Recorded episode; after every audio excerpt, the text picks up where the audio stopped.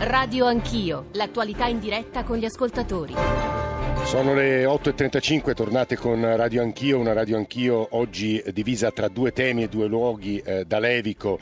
Eh, siamo qui perché i giornalisti italiani sono riuniti eh, qui per parlare di TAV. Ripartiremo dalla questione TAV, ne abbiamo discusso, lo sapete, in prima parte, se volete riascoltarla, tra l'altro col Vice Ministro Rixi, con Graziano Del Rio, con Francesco Ramella, che ha fatto parte della Commissione Ponti e adesso chiuderemo eh, questo approfondimento sulla TAV eh, collegandoci con Elisa Pirro, che è una senatrice del Movimento 5 Stelle torinese che questo dossier conosce da tanti anni, ma partendo soprattutto eh, dagli ascoltatori, per poi fra una decina di minuti eh, collegarci con un'azienda eh, di eh, allevamento di ovini del Viterbese. Eh, è già lì Nicola Ramadori con diversi ospiti con lei per affrontare l'altra grande questione che è sul, sul terreno e sul tappeto in queste ore, che è quella della protesta ehm, degli ovicoltori, eh, di, soprattutto sardi, degli allevatori sardi, che è una protesta che si è spostata anche a Roma, nel continente, e verso la quale, nei confronti della quale, affrontando la quale, il governo ha promesso di prendere dei provvedimenti entro 48 ore. 335 699 2949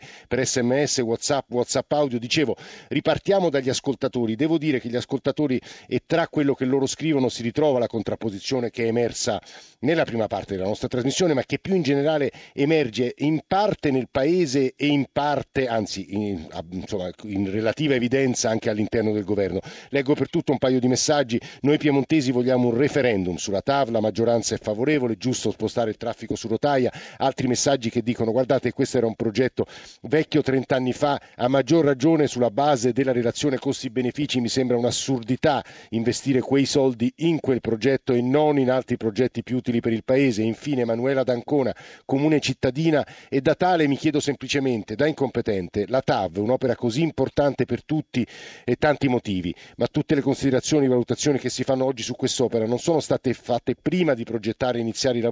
È una domanda sciocca o una domanda legittima? In realtà non è una domanda né sciocca né illegittima perché sono state almeno nove, diceva Graziano Del Rio, le relazioni e gli studi su quest'opera che hanno dato dei risultati molto diversi perché dipende dagli indicatori e dall'approccio che si porta quando si esaminano i costi e i benefici. Adesso qualche WhatsApp audio, poi c'è Giuseppe da Torino e poi andiamo dalla senatrice Pirro. Ecco il WhatsApp audio. Buongiorno, Nando da Napoli. Ma io ricordo che negli anni 90 ci stava addirittura un presidio, notte e giorno, successero delle guerriglie perché non volevano la TAV. Oggi vogliono la TAV. Mettetevi d'accordo pare che non si sia preso in considerazione o non sufficientemente l'aspetto del guadagno ambientale. Un'opera di questo tipo permette un risparmio di CO2 decisamente elevato. Vogliamo dare un valore economico all'aria che respiriamo. Giuseppe da Torino, buongiorno, benvenuto. Buongiorno, grazie, buongiorno a lei, buongiorno a tutti gli ascoltatori. Ci dica. Niente, io volevo soltanto dire una, eh, la mia rispetto al fatto che comunque sono stati fatti nove studi di, di, di se conviene farla o non conviene farla. Io abito a Torino, eh, siamo in una zona dove l'inquinamento ci sta mangiando, stiamo però, non vogliamo fare nulla, poi vabbè, Toninelli ha detto che lui di andare a Lione non gliene frega niente, parole sue, non è che le sto inventando, cioè dobbiamo incentivare il trasporto su, su rotaia, invece no, andiamo a trovare i cavilli affinché i numeri danno ragione al no piuttosto che al sì. La TAV si deve fare, cioè è stata cominciata, qualcuno credo qualche scienziato prima di quegli scienziati che hanno studiato oggi, credo che, che proprio stupidi non erano. Guardi Giuseppe, il problema, ed è una questione che vorrei affrontare con Elisa Pirro, senatrice del Movimento 5 Stelle, torinese, senatrice, sì. buongiorno e benvenuta.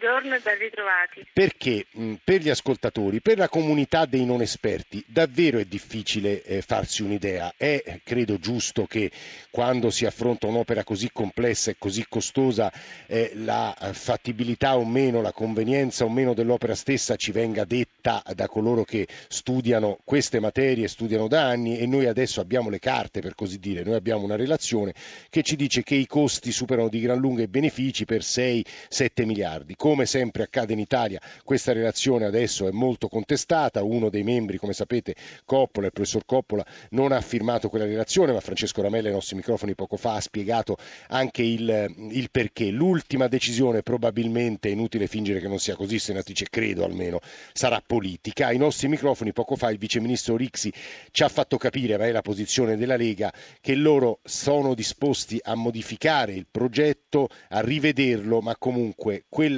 lavoro, eh, quell'opera deve essere fatta e se eh, Movimento 5 Stelle e Lega non si accordano, l'ultima parola deve spettare al popolo italiano. Senatrice Pirro, come se ne esce dal vostro punto di vista?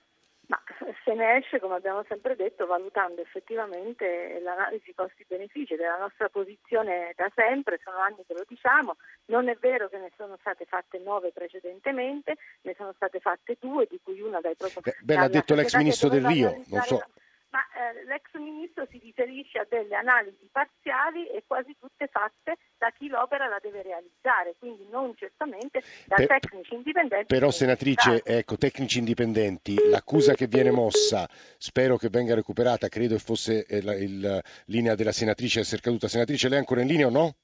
La senatrice era dunque eh, colei che è appena, è appena, caduta, la stavamo richiamando. Quello che stavo provando a dire alla senatrice, ma appena recuperiamo la sua linea ovviamente eh, tornerò su questo punto, è che l'accusa che è stata mossa in queste settimane, in questi mesi, ma anche stamattina su diversi quotidiani, alla commissione che ha redatto materialmente, la, la famosa commissione Ponti oramai, e tra l'altro ricordo per gli ascoltatori che questo pomeriggio il professor Ponti sarà ospite eh, qui, eh, tra l'altro qui eh, a Levico con, con il Ilaria Sotis per eh, affrontare in eh, viva voce il tema della TAV dalla voce appunto di, del direttore, del presidente della commissione che ha redatto materialmente quel, quel testo. Dicevo, senatrice Pirro, che abbiamo recuperato, è tornata con noi, senatrice? Sì, sì, sì, dicevo che la commissione Ponti è stata accusata della stessa accusa che lei sta muovendo alle commissioni precedenti, cioè di avere un pregiudizio negativo nei confronti della TAV. Cinque membri su sei si erano già espressi in precedenza contro l'opera stessa. Beh, ma eh, erano comunque dei tecnici indipendenti, non sono certo i tecnici riconosciuti universalmente come eh, tecnici notav e vicini al, al, movimento, mentre invece precedentemente le analisi erano state effettuate proprio da TELT, ossia dalla società che deve realizzare l'opera. Mi sembra evidente la differenza tra le due questioni. Questi sono dei tecnici indipendenti. Quindi adesso, adesso la relazione c'è, quindi i numeri, le carte ci c'è. sono e quindi la TAV non si deve fare, punto, giusto? Secondo noi no, assolutamente. Quei soldi vanno investiti nelle opere che servono tutti i giorni ai cittadini italiani. Mm. Parliamo per esempio della metro 2 di Torino che verrebbe utilizzata da centinaia di migliaia di passeggeri tutti i giorni. Parliamo di 13 linee ferroviarie chiuse in Piemonte. Parliamo di un'altra linea pendolari che può essere raddoppiata verso Pinerolo, anche lì con un enorme... No, senatrice, il, il punto è molto chiaro, però visto che la Lega non ha questa idea e che probabilmente prenderà tempo, chiederà tre mesi, si aspetteranno le europee e alla fine si è detta favorevole alla TAV, realisticamente la politica vuole poi dei compromessi. Come potete uscire voi da un cul-de-sac come questo, da un angolo come ah. questo? Guardi, credo che eh, ci parleremo francamente, si parleranno eh, i due vice primi ministri e eh, riusciranno, come sempre hanno fatto fino ad ora, a trovare la sintesi anche su questo punto, ma il contratto di governo parla chiarissimo, C'era, era prevista una revisione integrale del progetto, a fronte di questi numeri la direzione non può essere per, che quella dello Stato. Però laddove capisco, senatrice, che su alcune questioni politiche si possa trovare un'intesa, qui è questione di un tunnel sotto una montagna, quello o si fa o non si fa, come si fa a trovare un'intesa? Si trova l'intesa per esempio sul fatto che si possono fare delle altre infrastrutture, io capisco che... Eh, ah, quindi si fa e quello e altre infrastrutture. A far eh, lavorare le imprese italiane e siamo mm. pienamente d'accordo. Noi vogliamo farle lavorare su progetti più utili per tutta Ma la cittadinanza. Facendolo però quel tunnel o no, senatrice? Ma assolutamente no. Ah, quindi voi escludete che si faccia la TAF? Ma quel tunnel non serve, non è vero che il tunnel attualmente esistente debba essere chiuso, tant'è che tutti i progetti della Torino-Lione prevedono la permanenza della, dell'efficacia della linea storica, quindi eh, si può fare la manutenzione e il perfezionamento della linea storica su cui far passare le merci domani come già ci passano oggi. Mm. Vanno fatti altri incentivi per spostare il trasporto dalla gomma al ferro, non necessariamente un secondo tunnel. È mm, molto chiara la posizione espressa dalla senatrice eh, Elisa eh, Pirro, Movimento 5 Stelle, torinese, che ringraziamo molto, così come ringraziamo molto gli ascoltatori che ci stanno continuando a scrivere su questo tema, che tra l'altro è un tema molto tecnico, quindi sul quale non è semplice esprimere una posizione a ragion veduta, diciamolo così. Se volete continuare comunque a comunicare, a scriverci su questo tema, i vostri messaggi 335 699 29 sono benvenuti, così come sono benvenuti sull'altra grande questione politica, una delle grandi questioni politiche sul tappeto, quella che in questi giorni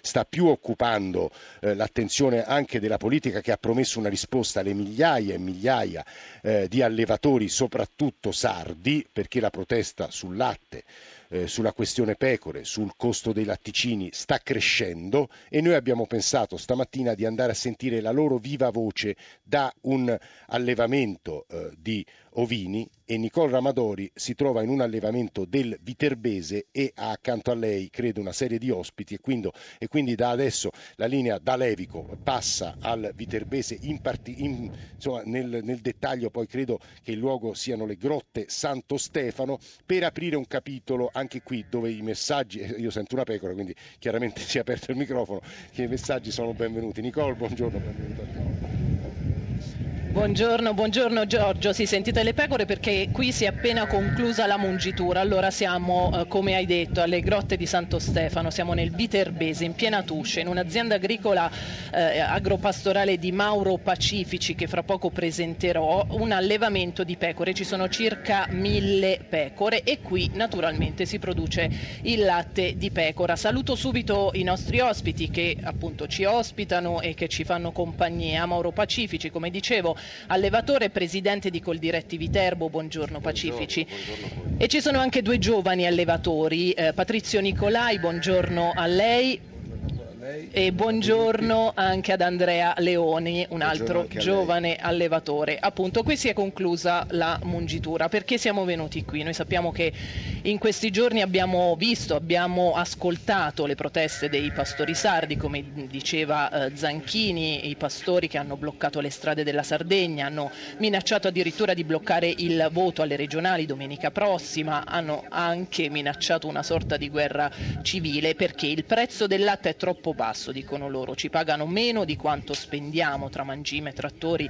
veterinari e, e tutte le spese. C'è stata ieri, lo ricordiamo, anche una grande manifestazione a Montecitorio dove non c'erano soltanto i pastori sardi, perché lì gli allevatori erano tanti, allevatori ed agricoltori, perché evidentemente il problema non è soltanto sardo. Noi oggi partiamo appunto da queste eh, proteste eh, per capire in maniera più approfondita e anche più vicina, visto che siamo qui appunto in un'azienda agricola, eh, quali, eh, quali, sono i motivi di questa crisi del latte, come è composta la filiera del latte, quali elementi mancano affinché questa filiera sia fiorente come in teoria dovrebbe essere, visto che comunque lo ricordiamo, parliamo eh, per quanto riguarda il pecorino romano di prodotti DOP italiani. Eh, Zanchini già ricordava che mm, l'attenzione del governo rispetto alle dichiarazioni dei vari rappresentanti del governo è massima, il ministro dell'interno ieri ha detto si troverà una soluzione entro 48 ore, eh, sono stati annunciati degli interventi di sostegno per eh, tutte le perdite economiche dei pastori e anche la sospensione delle attività del consorzio eh, del pecorino dopo. Noi tra l'altro dopo avremo il presidente quindi sentiremo anche dalla sua mm, viva voce quali sono le reazioni e i commenti. Allora partiamo con Mauro eh, Pacifici, anche lei ieri era a Montecitorio, eh, anche qui il prezzo, parliamo del Lazio quindi, il prezzo del latte è troppo basso, perché state partecipando a questa mobilitazione oltre che per solidarietà immagino?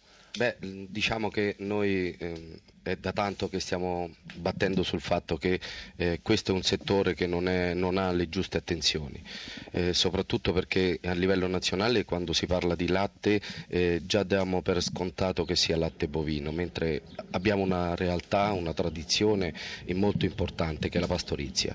Solo in Sardegna contiamo circa 2 milioni e 700 mila capi con 12 mila aziende, mentre qua nel Lazio abbiamo circa circa 720.000 capi con mm, 3.000 aziende. Viterbo qua nella Tuscia eh, all'80% del patrimonio vino del Lazio la fa, da, la fa da padrona sì circa 350-320 mila capi eh, con un 1500 aziende eh, produciamo circa mh, mm, intorno a 40 milioni di litri di latte quindi capiamo bene qual è l'importanza di questi settori dai numeri mm. Beh, mh, mm, la situazione del prezzo è importante perché oggi la qualità eh, del prodotto eh, va fatta con gli investimenti, ma se la materia prima non può essere pagata eh, con una giusta remunerazione sappiamo che ovviamente eh, questi investimenti a livello aziendale non si possono fare. Quanto, a quanto lo vendete un litro di latte? In Sardegna si parla di 60 centesimi al litro, qui si, le, le, cifre si aggirano? Diciamo sulla... che siamo leggermente superiori eh, perché, perché, il mezzo diciamo, eh, di leva, la leva che usano eh, gli industriali per tenere basso il prezzo anche qua è quello di ricattare eventualmente di andarla a prendere in Sardegna. Quindi sappiamo bene che la Sardegna, i costi di trasporto dalla Sardegna incidono per circa 10 centesimi, quindi eh, abbiamo prezzi che vanno in acconto eh, dai 70 75 centesimi, ma comunque sotto al, al, di sotto del prezzo di produzione, il costo di produzione. Ecco, prima io chiedevo, vi chiedevo un po' le stesse cose fuori microfono. Patrizio Nicolai, lo abbiamo già presentato, un giovane allevatore. In realtà non esiste un prezzo del latte, lei ci diceva. Purtroppo eh, quello che penalizza anche il nostro settore è che comunque eh, abbiamo logiche di mercato che per eh, mon- al mondo di oggi ancora sono diciamo, di una concezione molto arcaica.